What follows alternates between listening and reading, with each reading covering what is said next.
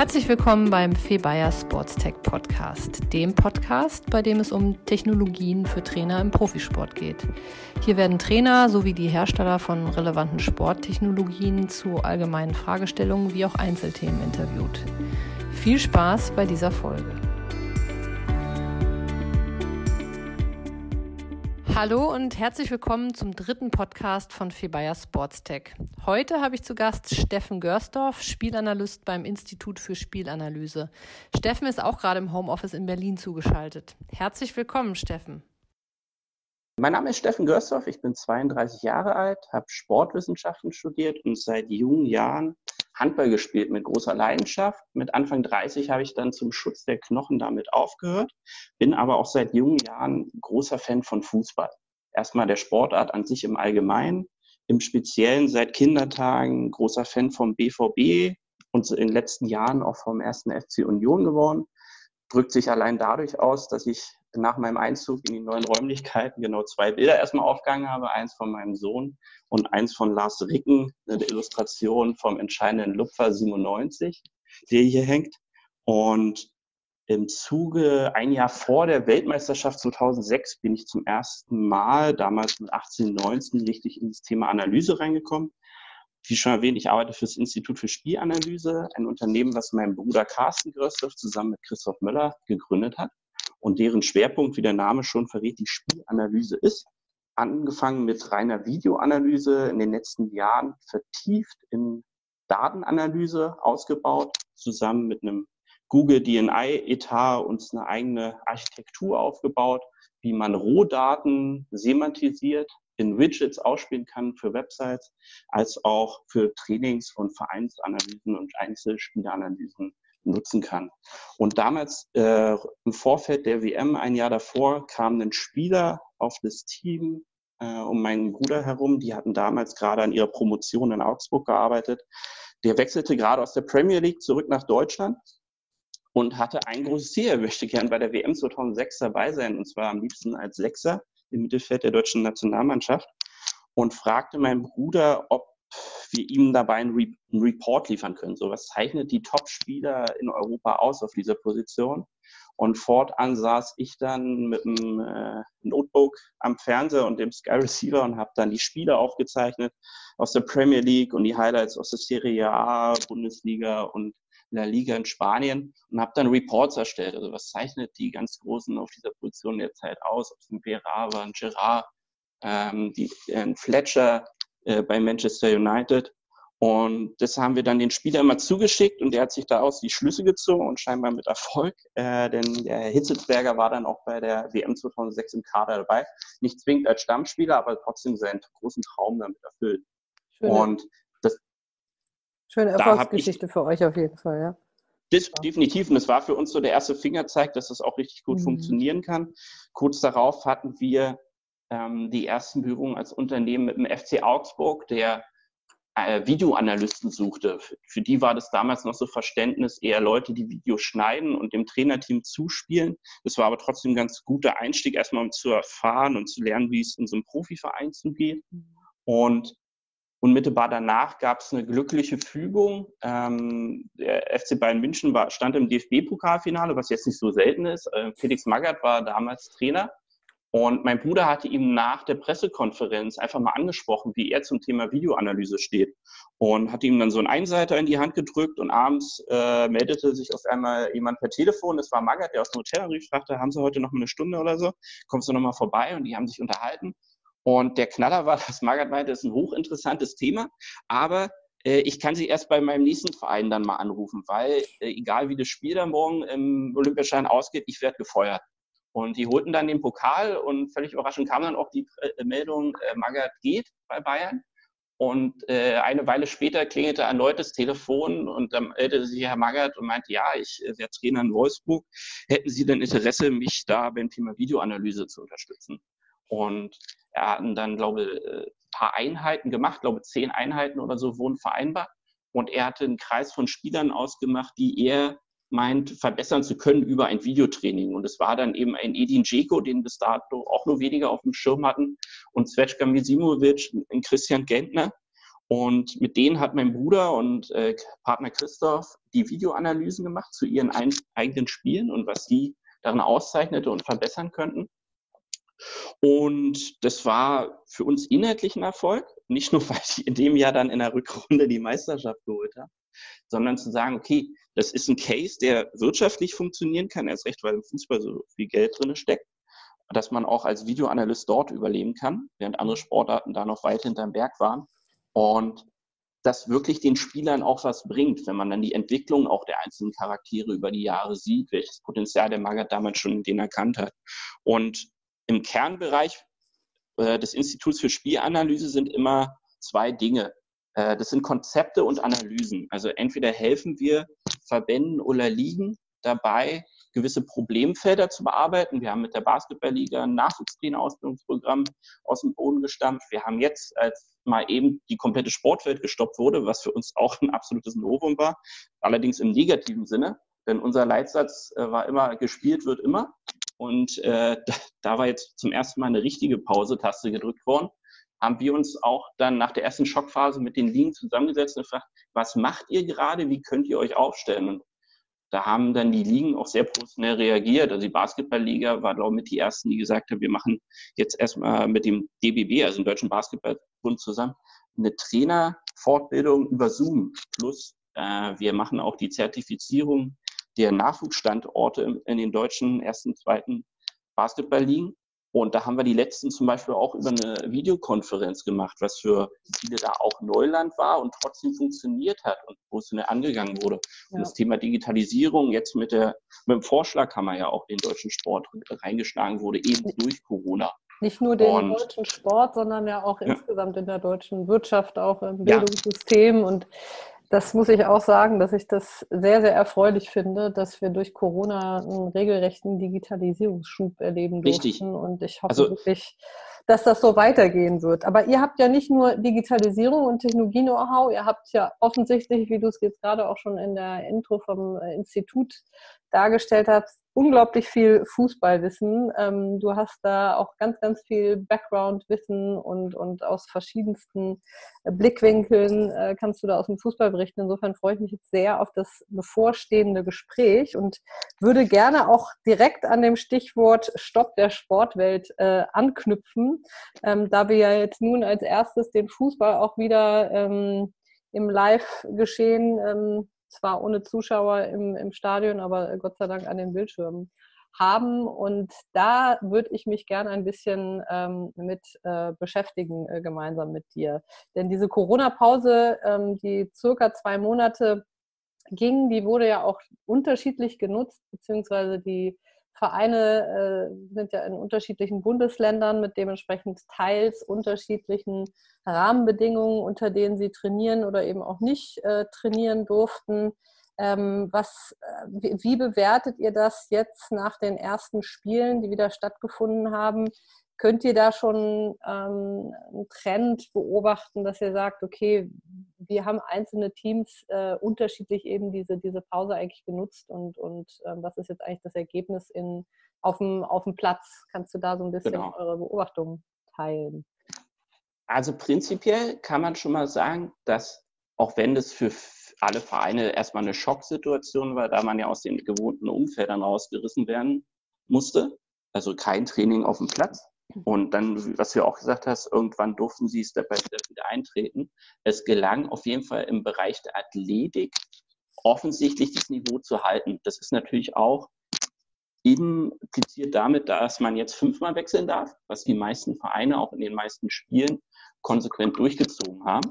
Mhm. Zum Beispiel also ähm, der Abstand zwischen, was passierte zwischen dem ersten und 25. Spieltag und jetzt den ersten vier Spieltagen ist so, dass die Vereine im Schnitt drei Kilometer mehr gelaufen sind, eben was auch darüber äh, zurückzuführen ist, dass jetzt mehr eingewechselt werden ja. kann. Also ja. wir erleben keine langsameren Spiele, im Gegenteil. Mhm. Ähm, das athletische Niveau ist gehalten worden und wir jetzt sogar dann in äh, diesen vier Spieltagen zweimal äh, Kilometerrekorde aufgestellt haben. Da waren Kimmich der den ersten geknackt hat im Topspiel gegen Dortmund, als er, was waren das, knapp 13,5 Kilometer äh, pro Partie abgerollt hat. Da kann man auch sehen, was seine Hauptaufgabe scheinbar äh, im Spiel war, mal abgesehen von dem Zaubertor, was er rausgeholt hat. Plus, ähm, er hat vor allem die Räume hinten dicht gemacht. Also er war zwar nicht zwingend mehr an mehr Ballkontrollphasen seines Teams beteiligt, was wir bei uns immer Episoden nennen, sondern offensichtlich auch schwer damit beschäftigt, die Zwischenräume zuzulaufen, damit Dortmund erst gar nicht in ihr gefährliches Umschaltspiel reinkommen kann. Mhm. Und kaum einen Spieltag später knackt äh, Darida bei Hertha BSC den nächsten Laufrekord und kommt auf knapp 14,5 Kilometer in einer Partie. Und das eben nach einer Phase, wo er erstens auch verletzt war, soweit ich es noch im Blick habe, plus äh, eben keine klassische Sommervorbereitung oder irgendwas anderes stattfand. Dann Weil wir bei Hertha noch einen Sonderfall haben mit dem Trainer genau. und der Historie davor. Richtig. Die ja auch und sehr geschwächt hat. Richtig. Also, wenn man mal sieht, wo Hertha herkam, also eigentlich war für die ja das Jahr schon zu Ende, aber ja. jedes Mal gab es noch einen neuen Nackenschlag. Und Labadia hat es Stand jetzt in einer vortrefflichen Art erst unsere Ruhe in die Mannschaft reingebracht, auch wenn es dann zwischendurch die Videokonferenz von Salomon Kaluga. Ähm, das hat aber intern scheinbar weniger negativen Aspekt gehabt als in der Außendarstellung. Mhm. Und Labadia sich sehr genau eben angeschaut hat, äh, die Zeit hatte er ja offensichtlich, zu sehen, wer waren denn die Säulen seiner Mannschaft, also die er jetzt vorgefunden hat, mhm. in den mhm. vergangenen anderthalb Seasons. Und da hat er genau die Spieler rausgepickt, weil wir hatten ja gesagt, was war vorher und nachher anders. Ja. Und wir hatten auch hingeschaut, äh, stellen die Teams denn jetzt am 26. Spieltag und fortlaufend erfahrenere Spieler auf, ne? Mhm. die zwar mhm. vielleicht nicht unbedingt mit dieser Situation Geisterspiele äh, schon Erfahrung gesammelt, aber eben in der Bundesliga. Also Matchpraxis, und dementsprechend Dinge vielleicht abgeklärt angeht. Ja, und genau. im Schnitt war es erstens so, dass mehr erfahrene Bundesligaspieler in der Startelf im mhm. Vergleich zum 25. Spieltag stand. Und bei Hertha, das war der absolute Topwert, die hatten einfach 500 Spiele mehr auf dem Platz stehen in puncto Erfahrung, als es unter Nuri am 25. Spieltag noch war. Heißt, der hat wirklich gesagt, was waren die Achse, die hier immer funktioniert hat? Da müssten Automatismen drin sein. Und das hat Labadia auch vor dem ersten Spiel gesagt, hör zu, ich habe hier nicht zwingend meine Wunschelf heute aufgestellt und auch nicht das taktische System, mit dem ich gerne am liebsten agiere. Aber ich musste auch schauen, welche Automatismen und Mechanismen in dieser Mannschaft sind fest verankert, aufgrund der Erfahrung, die die hier zusammen schon gesammelt haben und wie viel gibt mir das erfolgsversprechende Aussichten. Ja. ja, und jetzt hat er ein gewinnbringendes System gefunden, wo er sukzessive seine Ideen auch weiter noch äh, verbessern und einbringen kann und sammelt halt fleißig Punkte und der absolute Gradmesser ist jetzt am Wochenende gegen Borussia Dortmund. Also wenn er in Dortmund gewinnt, Chapeau, da ziehe ich dann auch nochmal den Hut. Da bin ich sehr gespannt und ich freue mich jetzt erstmal natürlich als Wahlberlinerin, ähm, wenn Hertha den Kurs äh, verfestigen kann und äh, bin, gucke äh, mit äh, großer Erwartungen aufs Wochenende.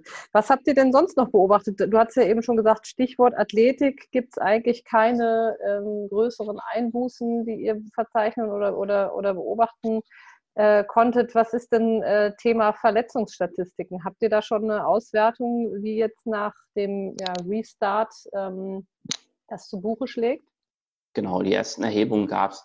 Eins will ich noch kurz davor mit einschieben. Ähm, keine Fans im Stadion haben äh, ein Thema natürlich sofort hochkochen lassen, Stichwort Heimvorteil. Der Hammer ist ja, dass erst 8 von 36 Heimspielen überhaupt gewonnen werden konnten. Das ist so ein Schnitt von knapp einem Viertel. Der normale Durchschnitt liegt irgendwie, dass 41 Prozent aller Heimspiele gewonnen werden. Und da wird man jetzt mal schauen. Also aus wissenschaftlicher Sicht ist natürlich die Untersuchungsmenge noch viel zu gering. Aber wenn sich das bis zum Saisonende durchführt, mhm. Also da können sich einerseits die Fans dann natürlich weiterhin auf die Schulter klopfen, dass sie der entscheidende Faktor sind. Und man muss aber auch als Trainer dann hinterfragen, ob irgendwo in der Spielanlage was nicht stimmt. Und wenn wir jetzt auf das Thema Verletzung ankommen, wir hatten ja gesagt, also das ist weder eine richtige Sommervorbereitung gewesen, da in einigen Regionen Deutschlands, glaube gefühlt anderthalb Wochen äh, Mannschaftstraining möglich waren, als es dann hieß, wir können wieder. Normalerweise ist es so, dass äh, bevor die Corona-Unterbrechung kam in den Seasons, so war das ungefähr die Verletztenrate pro Spiel bei so 0,27 lag. Ne? Und am 26. Spieltag sprang dieser Faktor eben mal schnell auf 0,88 an. Also deutlich mehr Spieler ausgewechselt werden. Und ich hatte, weil wir jetzt selber keine eigene Liste haben, habe ich mich mal schlau gemacht äh, im Internet na, äh, und mir die Auflistung angeschaut an Spielern, die gerade ausfallen. Aufgrund von Verletzungen und ausgewechselt werden mussten im laufenden Spielbetrieb. Und da ist seit der Spielbetrieb dann im April wieder losging, zig Spieler eben mit den Klassikern hier, so Adduktorenverletzungen, ja, Adduktorenbeschwerden, Muskel. Muskelverletzungen, Muskelzerrung, der Knöchel hat es erwischt. Und dann teilweise die, die jetzt zurückkommen, da muss man auch aufpassen, die noch Trainingsrückstand haben, dass die eben nicht zu schnell ins Mannschaftstraining reingeschoben werden. Und da also es ist auch über, überproportional äh, muskuläre Verletzungen äh, ja. ange, im, im Anstieg zu verzeichnen. Weil, ne? weil es ist einfach ein ganz anderer Unterschied, ob ein Spieler ja. körperlich fit in dem Sinne ist oder eben ob er auch äh, diese viel umsprochene Wettkampfhärte schon hat. Also diese mhm. schnellen Wechsel in den Situationen, dann auch, wenn es geht, mit äh, Körperkontakt noch drinne, wo die ja tatsächlich, auch wenn man das immer nicht glauben mag, die geringsten Anzahl an Verletzungen verursachen. Also der, der Infight mit einem Gegenspieler oder so, mhm, sondern es sind ja. eben wirklich die, die schnellen Stellungs- und Spielerwechsel. Und da, da wird es interessant für die Trainingssteuerung und Belastungssteuerung in den Vereinen. Jetzt sind wir erstmal beim Fußball noch ähm, wie die das machen. Die erste Reaktion ist wirklich, dass das volle Auswechselkontingent genutzt wird. Und selbst, also man muss ja jetzt das Beispiel nochmal bringen, Dortmund gegen Bayern. Da wurde dann dem Favre eben vorgeworfen, warum er denn nicht die mutigste Elf aufgestellt hat. Als Fan halt, hätte ich mir das natürlich auch gewünscht. Als äh, Trainings, also nicht als Trainings, sondern als Sportwissenschaftler habe ich aber so den Punkt dahinter verstanden. Mhm. Denn Sancho, der erstens angeschlagen war, während der Corona-Unterbrechung. Mhm. Dann, als man ins normale Mannschaftstraining gegangen ist, eben auch noch nicht schon wieder bei 100 Prozent war, sondern jetzt erst nach und nach kommt. Und da geht es dann manchmal um vier, fünf Tage, die ein Spieler eben vielleicht noch braucht, beziehungsweise dessen Körper, um das volle Soll da zu erfüllen. Weil man hätte dann vielleicht auch Favre einen Strick draus drehen können, wenn jetzt er dreimal hätte verletzungsbedingt wechseln müssen, weil eben erst Sancho rausgeflogen ist, dann Bitzel und es geht noch ein anderer Spieler. Den Rest der Saison wird er jetzt uns zur Verfügung stehen in Dortmund. Und da muss man dann sagen, okay, in, in dem Punkt alles richtig gemacht, auch wenn damit die Meisterschaft vielleicht gefährdet wurde. Äh, denn die Bayern machen dann auch sehr, sehr fitten Eindruck. Und ja. Ja. Da fand ich zum Beispiel bei Hansi Flick, der hatte neulich ein Interview gegeben, ich weiß gar nicht, ob es Süddeutsche oder FAZ war, und da hat er eben auch gesagt, dass er die Unterbrechung, für ihn war auch eine, natürlich eine neue Herausforderung, aber er auch das genutzt hat, um über Videokonferenzen nicht nur das Fitnesstraining zu machen, was ja bei Social Media dann öfter auch viral mhm. ging, wenn sich ein bekannter Ex-Spieler eingeklinkt hat, sondern eben auch die Videositzungen mit Einzel- und Kleingruppen gemacht hat, um taktische Dinge durchzusprechen. Mhm. Um zu sagen, okay, worauf müssen wir achten, was waren anfällig in den letzten Phasen. Und wenn man dann die Gesamtbundesliga betrachtet, haben erstmal alle scheinbar ein gewisses Niveau halten können. Also der Fußball ist an sich normal geblieben. Die, das Spiel läuft in etwa gleich. Also wir sehen das immer so als effektive Spielzeit. Wie lange rollt der Ball wirklich? Ja. Und da ist es sogar, dass der Ball ein bisschen länger rollt. Das ist auf diesen, ich sag mal, eher sicherheitsorientierteren Fußball zurückzuführen, den wir vor allem in den ersten zwei Spieltagen gesehen haben, wo wenig Risiko gegangen mhm. wurde. Ähm, das lässt sich auch daran abmachen, dass seltener aufs Tor geschossen wurde, knapp 20 Mal seltener als im Schnitt pro Spieltag und nur, aber nur knapp weniger Tore fallen. Also wir haben jetzt einen Torschnitt von 27 Toren pro Spieltag mhm. und der normale Durchschnitt wäre 29.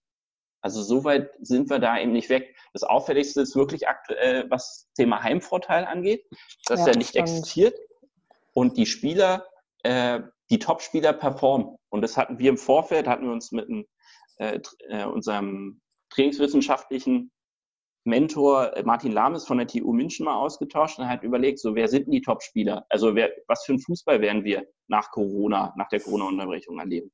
Und da war die klare Aussage, die, die Top-Spieler werden erst recht performen, weil die Abwehrreihen, die müssen, da müssen die Abstimmungen erst wieder gefunden werden und dann sind so Einzelfälle, die gerne mal einen Ball verlieren. Wir haben ja auch teilweise so kuriose Abwehrfehler gesehen, wo ein Ball falsch gestoppt wurde und dann mustergültig damit dem Stürmer auf dem äh, Silbertablett serviert wurde.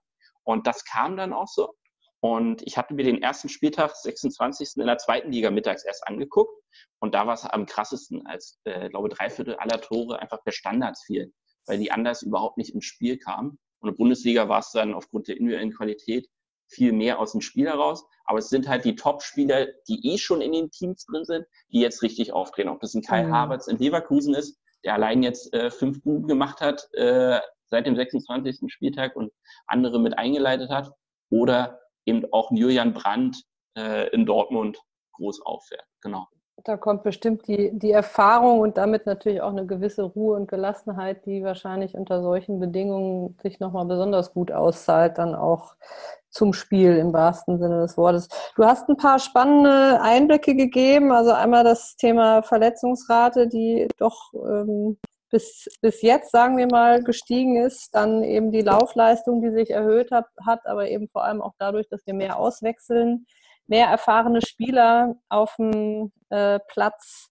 Äh, das Thema Heimvorteil, ich glaube, das überrascht niemanden, dass sich das äh, unter solchen Bedingungen ähm, nicht weiter ausspielt, auch wenn Mönchengladbach glaube ich, äh, an Fans äh, äh, Sitze virtuell verkauft, wo äh, die Fotos drauf platziert werden können. Optischen Hinbringer auf jeden Fall. auf jeden Fall. Jetzt müssen nur noch die, die Originaltöne eingespielt werden. Das wäre auch nochmal interessant, wie man das dann umsetzen könnte. Und genau, aber äh, Fazit kann, kann man sagen, das Niveau haben sie geschafft zu halten. Trotz der durchaus ungewissen und absolut neuen Situation haben sie das eigentlich ganz gut gemeistert. Genau, also ähm, im positiven Sinne vielleicht halt auch der Fokus der Spieler mal wirklich nur auf dem Spiel lag. Also es, mhm. mögliche Ablenkungen waren ja in den letzten Wochen gering. Jetzt im Quarantänehotel dürften sie noch geringer sein, die Einflüsse. Also die Spieler sich auch viel mehr noch mit ihrem eigenen Spiel auseinandersetzen. Ja. Jetzt blicken wir mal auf den Sport in Deutschland oder die Liga in Deutschland, die jetzt als nächstes startet. Äh, das ist jetzt die, die Basketball-Bundesliga ähm, die ja etwas andere Bedingungen haben als im Fußball, ähm, die ja sich, also zehn Mannschaften aus der Liga haben sich ja entschlossen, das Turnier sozusagen zu Ende zu spielen. Ähm, da werden die zehn Mannschaften für drei Wochen in München mehr oder minder ins, ins Hotel gesperrt, äh, um dann eben auch unter äh, strengen Corona-Maßnahmen ähm, spielen zu können. Ähm, was ist da so ein bisschen deine Erwartung, was wir da sehen würden, werden, ähm, gerade auch vielleicht im Vergleich zum Fußball? Womit rechnest du, was Verletzungen und, und Spielqualität äh, betrifft? Das wird eine ganz spannende Nummer. Ähm, ich glaube, dass da vielleicht größere Qualitätsabstriche gemacht werden müssen. Ähm, die Situation ist eben so, da sind teilweise auch Kader auseinandergeflogen, weil eben die Spieler dann in ihre Heimatländer rechtzeitig noch zurückreisen wollten, weil man ja auch nicht wusste, wann es eventuell weitergeht. Spielerverträge wurden aufgelöst, neue Spieler hinzugeholt oder aus dem Nachwuchsbereich hinzukommen. Das erstmal so als Ausgangsmaßnahme. Und dann war natürlich die große Frage, die spielen dann alle drei bis vier Tage, das ist also nochmal komprimierter, als es vielleicht in der Bundesliga ist, wo es auch zwei englische Wochen gibt, aber auch die Kader ein Stück weit größer sind. Basketball hat die kleinsten Kader im Schnitt der Profisportarten mit 16 Mann. Ähm, Im Eishockey sind es teilweise 27, 28 Mann, im Fußball ähnlich, so 25, 26. Und die Handballer haben im Schnitt auch 20 Spieler in ihrem Kader stehen. Heißt, ein deutlich kleinerer Spielerkader kommt in einen sehr intensiven Wettbewerbsmodus rein mit einer nicht zwangsläufig guten Vorbereitung, wie es vielleicht nach einer Sommervorbereitung wäre oder unmittelbar einfach unglaublich gut eingespielt sind, wenn, es, wenn man aus einer Regular Season rausgeht in die Playoff-Modus. Und dazu dann noch den Fakt, ich hatte eine, eine Untersuchung gefunden von der VBG Unfallversicherung, die eh die Spielsportarten immer checkt ähm, auf die Verletzungsanfälligkeit. Und im Basketball ist es so, dass 82 Prozent der Verletzungen erstmal ohne Gegnerkontakt kommen und da vor allem eben über strukturelle mhm. äh, Muskulär. ähm, muskuläre Verletzungen kommt, weil die einfach strukturell überlastet sind. Mhm. Und die haben da auch die höchste Anzahl an Ausfalltagen. Heißt, wenn da einer verletzt ist, wird er wahrscheinlich im Laufe des Turniermodus nicht mehr zur Verfügung stehen. Außer er wird rechtzeitig ausgewechselt, weil es eine kleine Zerrung ist statt einem äh, richtigen Knall. Mhm. Und heißt, die, die kleine Kadergröße wird dann eh noch mal kleiner.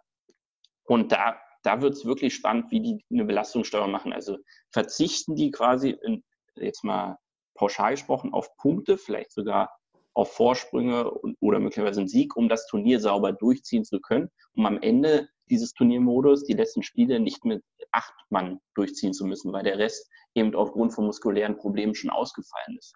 Was man dem Basketball ja lassen muss, das ist ja sowieso eine Sportart, die sehr, sehr viele Spieltage hat. Ähm, Richtig. Die aber auch normalerweise davon geprägt ist, dass die alle drei Tage im Flieger ähm, sitzen zu einem Auswärtsspiel. Das, dieser Reisestress, der wird ja jetzt hier entfallen. Also das heißt, Richtig. es gibt ja hier auch ein paar positive Faktoren, die auch gegebenenfalls ähm, auch positiv zu Buche schlagen können in dem Film. Genau, also ich hoffe auch, dass ähm, also die werden jetzt, glaube ich, nicht großartig dazwischen, dann, wenn man alle drei Tage oder alle vier Tage spielt, große Trainingsmaßnahmen einnehmen. Aber vielleicht hat man mitbedacht, vielleicht mehr Physiotherapeuten und andere äh, Staff-Mitglieder vielleicht noch in das Konzept mit zu integrieren, dass man auf der präventiven Ebene mehr machen kann. Also du schon richtig sagst, wenn man die, die zwei bis drei Stunden Anreise spart, was macht man dann mit der Zeit? Ich hoffe, die sitzen nicht nur auf Zimmer, ähm, sondern nutzt es eben, um die einerseits medizinisch zu betreuen und andererseits eben am Spiel zu arbeiten, ne? also Videoanalysen zu machen. Man hat ja dann wirklich den Luxus, man sitzt ja dann ein paar Wochen zusammen und dann nutzt man auch hoffentlich das, um äh, die Teamchemie weiter auszubauen, weil darüber könnte es dann vielleicht auch noch klappen, dass man eben, dass vielleicht ein anderer Doktor sein Ding macht, weil sie am schnellsten ihr Team wieder zusammen also durchaus viele Chancen auch in dem, in dem Setup und wenn man die richtig einsetzt ähm, und eben vor allem sich auch dieser, dieser Risiken ähm, bewusst ist mit dem kleinen Kader und dem hohen Verletzungsthema, dann kann da durchaus ein Schuh draus werden. Wir, wir blicken gespannt aufs Wochenende. Ich denke, dass wir sicherlich auch noch mal jemanden aus einem Basketball-Bundesligist interviewen werden, idealerweise, wenn das, wenn das Turnier begonnen hat. Jetzt sind wir ja hier im Sportstech Podcast und das Thema mhm. äh, Sportstech haben wir bisher doch, äh, doch relativ erfolgreich umschifft, äh, was ich gerne hiermit jetzt äh, gerne ändern würde. Äh, also unsere ja. gemeinsame äh, technologische Schnittstelle ist natürlich das Thema Videoanalyse, Kamerasysteme. Mhm ähm, wo ich einerseits mit vielen Technologieanbietern zusammenarbeite und natürlich dementsprechend dann auch mit den Videoanalysten und Spielanalysten auf Vereinsseite, die ja auch eure Ansprechpartner äh, sind. Ja. Äh, jetzt äh, habe ich selber mal eine Marktanalyse zu den bestehenden Systemen im Markt gemacht. Das war Anfang des Jahres. Ähm, und, und wir haben da eine ganz saubere, ähm, ja, im Moment einen ganz, ganz sauberen Marktüberblick. Das, auf der Ebene würde ich mich gerne mal so ein bisschen mit dir austauschen. Ähm, äh, wo äh, siehst du gerade den, ich sag mal, den Status quo? Wo befinden wir uns gerade mit dem Thema ähm, Technologien in diesem Bereich? Ähm, und wo geht die Reise hin? Ähm, da würde ich jetzt gerne erstmal dich äh, zu Wort bitten, wie du das im Moment wahrnimmst und einschätzt ich sehe, wenn es um Kamerasysteme und die dazugehörige Software geht, ich glaube, sind wir gerade sehr gut am Markt aufgestellt. Ähm, ich hatte letztens, wurde ich von Speedio, eben einem Unternehmen, das solche Kamerasysteme und äh, Verwertungssoftware mit anbietet. Genau, Schweden, super Leute, eine unglaubliche Technik. Ich habe ähm, Webinar teilgenommen. Mhm ich habe mir erst eins angeguckt und dann wurde ich gefragt, ob ich auch äh, eins halten will, genau zum Thema Spielanalyse und hatte einen Co-Host noch mit dabei, Daniel Nister, wunderbarer, naja. smarter Trainer, der genau eben die Funktionen, Funktionsweise und Bandbreite mal gezeigt hat. Also du kannst wirklich inzwischen die kleinste Ecke auch deines Trainingsplatzes mit der Kamera ja. fassen aus ja. verschiedenen Winkeln. Unglaublich geile Settings zusammensetzen, die auch für alle Trainer im Verein. Es geht ja immer so, wenn du ein fähiges Trainerteam im Verein hast, ja, und wenn das gefeuert wird oder einfach woanders hingeht, dann ist das Wissen weg. Das ist ja auch so ein Problem im Unternehmen allgemein. Äh, Wissenssicherung im Verein. Und Speedio hat es dann drauf zu sagen, okay, wir können das hier für alle verfügbar machen, dass auch der A-Jugend, B-Jugend und F-Jugend Trainer schauen kann, welche Übungsformen haben denn die Profis, kann sich das als Vorlage nehmen und sagen, okay, wie muss ich den Trainingsplatz machen? Plus, ich könnte darüber auch analysieren, wie halt die B-Jugend diese Übung durchgeführt hat, wer da Stärken und Potenziale hat und sich dann mit denen hinsetzen. Da beginnt dann der Kreis, wo ich sagen würde, da sind wir noch ganz weit weg vom Goldstandard, wenn man mhm. mal drüber nachdenkt, wie werden diese unglaublich genialen Systeme genutzt. Und du hattest ähm, in deiner zweiten Folge den Andy Beck, den mhm. Athletikleiter von Borussia Dortmund, genau. äh, zu Gast. Und der sprach sehr, sehr bildlich davon vom Chaos Profifußball. Also den Wahnsinn des täglichen Trainings hinführen zum Spieltag zu bändigen. Und darauf ist tatsächlich aber auch alles ausgerichtet. Also diese mhm. wunderbaren Kamera- und Videosysteme werden einzig und allein für diesen Mikrozyklus genutzt. um den Spieltag möglichst erfolgreich zu gestalten. Weil ich habe dann auch einen Daniel Nister gefragt, wie, wie ist denn das? Also ihr habt ja jetzt diese geilen Systeme da und hast auch deine Erfahrung gemacht. Wie sehr nutzt ihr das A in der Vorbereitung auf den Spieltag und wie, mal auf der Makroebene gesagt, für die Spielerentwicklung? Und für Punkt 1 meint er, ja, natürlich für den Spieltag, äh, wenn alle drei Spieltage es um Leben und Tod geht, ähm, dann, dann haben wir die Zeit, die Spieler darauf einzustellen. Für alles Weitere fehlt auch deren Tag hat nur 24 Stunden und die haben auch nicht mehr Leute dann so ungefähr. Und da wäre einfach der Ansatz in den Verein, man hat sehr viel Geld in ein Kamerasystem gesteckt, man verfolgt unglaubliche sportliche Ziele, halt entweder Klassen, halt erste Liga, Europapokal, Meisterschaften anstreben, investiert unglaubliche Summen in Spieler und deren Gehälter, spart dann aber am falschen Ende, indem man sagt, wir könnten eigentlich noch drei Leute im Staff benötigen, die mal schauen, wie entwickeln sich denn die Spieler, die wir hier gerade unter Vertrag haben? Wo sind deren Stärken und Potenziale aufgrund des Videomaterials, aufgrund des Datenmaterials, aus dem Training, aber eben auch aus den Spielen, wo jetzt seit zehn Jahren auch erfolgreich Daten erhoben werden. Seit fünf, sechs Jahren, sage ich mal, sind die so gut, dass man auch stringent durchziehen kann, sagen, wie waren die Spieler vor fünf Jahren, wie sind sie jetzt? Und jetzt so das goldene Zeitalter wirklich beginnen muss, dass man in den Vereinen sagt, wir können an der Transferablösenschraube eigentlich nicht mehr großartig drehen. Da sind wir eigentlich schon im äh, Universalbereich des Wahnsinns. Für deutlich weniger Geld kann man sich viel resilienter im Verein selbst aufstellen. Wenn die Vereinsoberen nicht nur darauf aus sind, dass ihnen eine kritische Blick von außen oder ein Servicedienstleister nicht vorhält, wie unfähig sie sind, das ist nicht das Ziel, weder von uns noch von anderen, ja. zu sagen, hört zu, was für Strukturen habt ihr, was für Möglichkeiten habt ihr, wo habt ihr noch Luft nach oben? Und wir betreiben ja auch keine Raketenwissenschaft, sondern unser Kernziel, wenn wir um Spielanalyse, über Spielanalyse sprechen, ist es, jeden Spieler einzeln besser zu machen.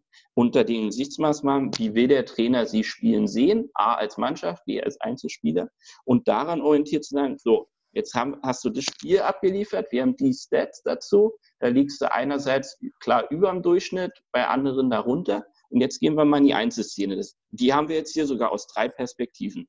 Und ja. jetzt, lieber Spieler, sag mir mal, an welchem Punkt würdest du was ändern? Und dann entsteht ein Gespräch und aus einem Gespräch entsteht eine Entwicklung. Wenn du aber 25 bis 30 Mann immer fünf Tage die Woche bändigen musst im Training, dann zum Spieltag dann die goldene Auswahl tätigen, wer hier den Erfolg liefern soll. Und dann aber nicht den Blick mehr für den Einzelnen hast, kommst du in den Teufelskreis. Und deshalb ist auch das Thema, wir hatten vorhin härter Trainerwechsel schon analysiert und Kollege Hannes bei uns hatte sich damals in seiner Masterarbeit damit beschäftigt, was Trainerwechsel bringen. Und auf lange Sicht innerhalb einer Saison bringt es halt nicht so viel. Die holen weder mehr noch weniger Trainer, als es vor der Entlassung war. Es gibt halt löbliche Ausnahmen, wie wir gerade bei Herrn Labadia sehen.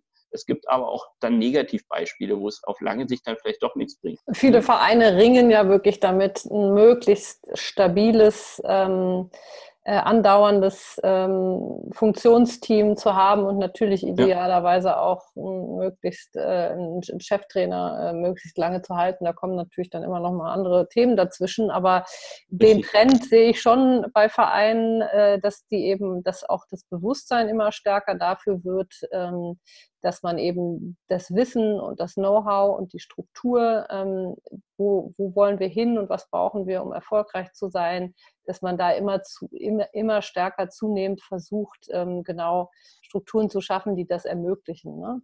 Aber das ist genau. natürlich ein langer Weg, weil das auch Unternehmenskultur beinhaltet. Da müssen viele Dinge auch an anderen Bereichen äh, oder an anderen Stellen verändert werden. Ähm, und das braucht natürlich auch seine Zeit. Genau, das ist Gesamtdeutschland betrachtet, der Spruch, das machen wir seit 50 Jahren schon immer so, das machen wir auch weiter so. Runtergebrochen auf den Sportmeister, wir sind, sind viermal Weltmeister geworden, kann ja nicht so schlecht sein. ähm, oder so und so oft oder so und so lange schon in der Bundesliga aktiv. Ähm, und dann sieht man aber auch, den, also es, das bricht ja jetzt erst dieses Mindset auf, dass so der Erfolg und Misserfolg einzig und allein mit dem Cheftrainer fällt. Und wenn mhm. dann bei Vereinen wie Schalke jetzt äh, schon wieder der Trainer in der Diskussion steht. Ne? Und sage, wann wird denn endlich mehr der Gesamtverein hinterfragt? Also geben die wirklich in allen Facetten ihres Vereins und Abteilungen das Maximum und stehen die auch, was die Professionalisierung angeht, schon auf dem Top-Level, um diesen Spielerkader davon 25 Mann in einer Saison wirklich konstantes Top-Niveau abliefern zu lassen. Und da ärgert es mich, wenn ich dann höre, wenn ich mich mit Spielern zusammensetze und mit denen eine einzelne Analyse mache, dass die erstens noch nie so auf ihre einzelne Leistung angesprochen werden, geschweige denn analysiert mhm. wurde, was auch damit zu tun hat, dass Spieler gerne selber auch faul sind und dann erst zu ihrem Glück gezwungen werden müssen. Heißt, wenn man in einem Verein ein System aufbauen will, was wie so ein, ich sag mal, Bildungscampus oder ein Entwicklungscampus für die Spieler ist, ne? dass man sagt, wir stellen jetzt mal vier Analysten an, die nicht aus dem für den Alltag äh, eingestellt werden, sondern sich einzig und allein damit befassen, jeden Spieler da zu analysieren, mit sich mit ihm hinzusetzen und dem zu, äh, zu zeigen, anhand der Trainingsphilosophie und Spielphilosophie, was er besser machen kann. Wirst du einen größeren Impuls haben als mit acht Transfers. Für diesen Individualisierungsansatz brauchst du natürlich dann, und das hast du, glaube ich, eben auch schon indirekt gesagt, mehr Personal, ähm, ja. weil sich das anders gar nicht stemmen lässt. Und da ist zum Beispiel auch RB Leipzig ein ganz interessanter Verein, die äh, technologisch sehr weit vorne sind, aber eben auch verstanden haben, dass, ähm, dass auch eine hohe Personaldecke, um genau solchen Themen gerecht zu werden, zusätzlich auch eine ganz, ganz wichtige Maßnahme ist. Und ich denke auch, dass sich dieser Individualisierungstrend, also wir sehen es ja einerseits in der Belastungssteuerung, aber eben dann auch in der einzelnen Vorbereitung, dass auch der da ist und dass auch zum Beispiel die Athletikabteilungen ähm, ja auch immer größer werden. Vor ein paar Jahren gab es teilweise noch gar keine Athletiktrainer in den Vereinen. Mhm. Jetzt hat jeder Verein mindestens einen, wenn nicht sogar eben auch schon ganze Athletikabteilungen mit mehreren Trainern involviert und Sportwissenschaftlern. Also auch die Disziplin ähm, entwickelt sich ähm, gerade ganz stark und damit natürlich auch diese Individualisierung, die dann da stärker nötig wird äh, oder möglich wird. Ähm, wir nähern uns schon so langsam äh, dem Ende des Podcasts. Ich äh, wollte eigentlich noch äh, gerne mit dir über das Thema Datenanalyse sprechen. Ich hatte das auch schon hier im Podcast in einem ein oder anderen Gespräch erwähnt, dass ich doch immer wieder wahrnehme, dass da noch sehr viel experimentiert wird, äh, welche Berechnungen, welche KPIs sind für uns relevant, ähm, dass die Vereine da teilweise doch auch noch ähm, sehr am Anfang stehen, ähm, wie sie da arbeiten wollen, mit welchen Berechnungen und welchen Datenanalysen. Kannst du da ein bisschen uns einen Einblick geben, was ihr ja, was aus eurer Sicht, das ist natürlich jetzt sehr allgemein gesprochen, in der, in der Auswertung, in der Spielauswertung ähm, die vielversprechendsten KPIs im Moment sind? Also erstmal zu unserer Position auf unserer Website Read the Game, als auch bei uns intern im, Art, äh, im Team, arbeiten wir immer unter dem Gesichtspunkt, welche Spieler sind an den Toren beteiligt, welche to äh, Spieler sind an den Torschüssen beteiligt und wer ist verantwortlich insgesamt dass das Spiel läuft, wie es läuft, äh, gehen wir im Bereich, das nennen wir Episodenbeteiligung. Also wenn ein Team den Ball unter, wirklich unter Kontrolle hat und nicht hin und her flippert und dann sein Spiel aufzieht. Und das ist sehr nah an der Realität, weil wir da keinen Index bilden, der sagt äh, 12,1 und dann äh, hat er so und so viele Spieler eingenommen oder so und so viele Aktionen waren zu erwarten und dann liegen sie doch komplett daneben. Weil der große Unterschied ist immer, ob du Daten direkt sematisierst und in einen wirklichen Sinnzusammenhang bringst oder ob du in, äh, die Daten verzerrst über einen selbst ausgedachten Index. Und meine Erfahrung ist, dass eben auch durch diesen, diese Getriebenheit im laufenden Spielbetrieb die Vereine teilweise noch nicht mal in der Lage sind, sich wirklich ein Bild über die Daten zu verschaffen. Ähm, Nevin Subotic hat es mal im Doppelpass, da ging es darum, dass Hertha Arne Friedrich als Performance Manager angestellt hat. Und Nevin Subotic als ein, einziger Mensch mit Intelligenz in dieser Runde äh, wollte dann nicht darauf einsteigen, dass äh, das Weißbier geschwängerte, ja, Performance Manager, was soll der Blödsinn? Und er dann sehr kritisch anmerkt, also hört zu, in jedem Verein, wo ich war, äh, gab es keine Experten für die Datenverarbeitung. Weder der Trainer war darin ausgebildet, geschweige denn wir Spieler. Und wir haben jetzt seit Jahren ganz viele tolle Daten, aber entweder werden sie wie ein riesiger Kübel vom Trainer ausgeschüttet oder wie ein anderer Trainer meinte, seid ihr jetzt der elfte Zettel, der mir dann hingehangen wird in der Kabine, aus dem ich mir dann reinmachen soll? Oder gibt es eine, äh, einen Experten oder ein Expertenteam im Verein, das die schlüssigsten Dinge aus den Daten rauszieht und den Trainer aufbewertet? Und das fängt allein schon mal damit an, zu schauen, wann kommt das eigene Team zu den meisten Torschüssen binnen den 90 Minuten und wann kassiert man die meisten Torschüsse. Und darüber zu legen, kassiert man auch in der Zeit die meisten Gegentore oder nicht. Und wir sind zum Beispiel auf ein Trainerteam von einem Top-Team, was aktuell auch wieder gut performt in der Bundesliga, äh, mal im Gespräch gestoßen. Und die waren völlig baff, als wir ihnen über eine, eine einfache Dashboard-Lösung gezeigt haben, wann sie die meisten Torschüsse bekommen und wann sie selber am häufigsten aufs Tor schießen. Das hatten sie schon gar nicht zur Verfügung. Und wo ich mir auch denke, also im Verein, der wirklich einen Millionen, Multimillionen Umsatz hat, unglaublich viel Geld in Spielegehälter und Transferlösen äh, investiert, an diesen einfachen Dingen nicht zu arbeiten. Also da reden wir ja noch nicht mal über äh, echte Mustererkennung, obwohl das da schon mit einspielt, geschweige denn irgendwelche KI-Varianten oder so, ne? sondern wirklich erstmal die Leistung der Spieler auf dem Platz und daraus Rückschlüsse auf die Trainingsgestaltung und auch vielleicht auch die Taktik zu ziehen. Und Wobei da, da ja jetzt auch die, die Datenanalysten Einzug äh, halten. genau, richtig. Fall, ne? Also das genau. strukturiert. Also der Startschuss ist gegeben. Neu, ja. Also es ist nicht so, dass wir da seit 15 Jahren schon drauf rumdenken, ja. so ungefähr in den Verein und erfolgreich arbeiten, sondern jetzt, jetzt beginnt die Party erst. Und da habe ich auch mal gesagt, ich bin froh, dass ich noch nicht 60 bin, sondern da, da die volle Blüte dieser Entwicklung noch äh, vielleicht sogar live mitgestalten darf, aber auf jeden Fall erleben darf die datengetriebene Spielanalyse wirklich ein relevanter Part im Verein wird. Und man will da weder dem Trainer den Job wegnehmen mit, geschweige denn dem Spieler permanent weiß machen, was er besser machen soll, sondern zu einer positiven Entwicklung des Einzelspielers als auch der Gesamtleistung beizutragen. Weil wenn des Tages verdient ein Verein darüber mehr Geld, weil er irgendwie höheren Tabellenregionen spielt oder konstant im Teil der Bundesliga ist im Vergleich zu drei anderen, die den Gang dann nach unten antreten müssen, plus der Spieler selber sich auch resilienter gegen so eine Achterbahnverläufe einer Karriere wehren kann von ich stehe auf dem Platz, ich sitze auf der Bank, ich komme nur als Joker, ich sitze auf der Tribüne, ich habe keinen Vertrag mehr. Genau. Jetzt mal hier die Abschlussfrage äh, mhm. stellend. Also es gibt ja die, in Amerika hat ja das Thema Datenanalyse schon ein bisschen früher angefangen, mhm. aber natürlich auch in anderen Sportarten, wo wir auch nur bedingt im Fußball von lernen konnten bzw. adaptieren konnten. Fußball ist ein sehr chaotisches Spiel am Ende des Tages, deutlich chaotischer als, als manche andere Sportarten wie weit lässt sich denn dieses chaotische Spiel überhaupt in, in Formeln und, und KPIs packen und inwieweit müssen wir immer, müssen es schon wieder negativ formuliert, aber inwieweit werden wir auch immer ein Stück weit mit diesem Chaos leben und wie, inwieweit können wir es bändigen? Mm, Wenn es wirklich nur um das Spiel auf dem Platz geht, standen wir auch genau vor dieser Herausforderung damals, als wir uns unsere Maschine Read the Game haben bauen lassen.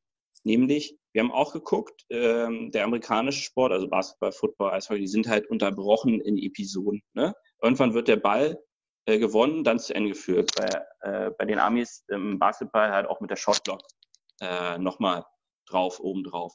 Im Fußball hast du richtig gesagt, der Ball flippert für den Normalbetrachter eben von links nach rechts. So richtige Unterbrechung gibt es nicht, außer nach dem Tor und dann irgendwie Freistößen oder so. Und da haben wir genau angesetzt und gesagt, okay, in welchen Phasen hat ein Team wirklich den Ball unter Kontrolle, wann der Gegner und wann herrscht dieses benannte Chaos. Und wenn man das eben gelingt, das haben wir über einen Algorithmus äh, hinbekommen, und dann zu sagen, wo kann man Trennstriche im Spiel ziehen?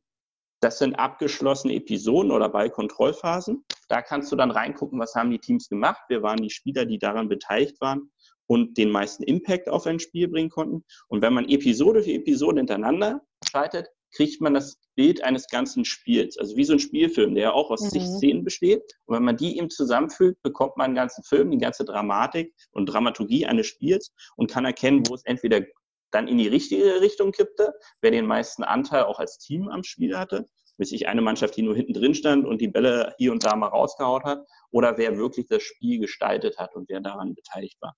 Und wenn man diesen Weg geht, dann kann man erstens erkennen, mit welchen nach welchen Mustern kommen die Mannschaften zum Torerfolg oder kriegen eben ihre Gegentore? Was passiert unmittelbar im Vorfeld? Und dann kannst du eben punktuell auf die Videoanalyse dann reingehen, statt halt 18 Stunden sich mit Videomaterial durchzuprügeln über den Tag, um den einen Fehler zu identifizieren beim Gegner oder so, kann man über eine vorgefertigte Datenanalyse eben schauen, okay, das sind die auffälligen Phasen, da gehen wir mal ins Detail rein. Eure Arbeit kann man auf eurer Webseite Read the Game ein bisschen einsehen. Genau. Wir werden in den Show Notes den Link nochmal reinposten, dann können die Hörer da auch nochmal ähm, sich das in Ruhe anschauen. Steffen, wir sind über der Zeit. Du hast, glaube ich, oder ich bin mir ziemlich sicher, nur an der Oberfläche äh, deines Wissens gekratzt. Vielleicht müssen wir doch noch mal eine längere Folge machen, aber es war unglaublich Gerne. spannend, äh, die einzelnen Exkurse sozusagen in die Themen, die wir gemeinsam genommen haben. Vielen Dank für, für die Insights. Ähm, und äh, genau, wir gehen bald live mit der Folge. Und ich wünsche uns allen jetzt erstmal weiterhin ein ähm, gutes Fußballerlebnis, wenige Verletzungen und eine gute Saison. Steffen, viele Grüße und auch an die Hörer viele Grüße, schönen Abend.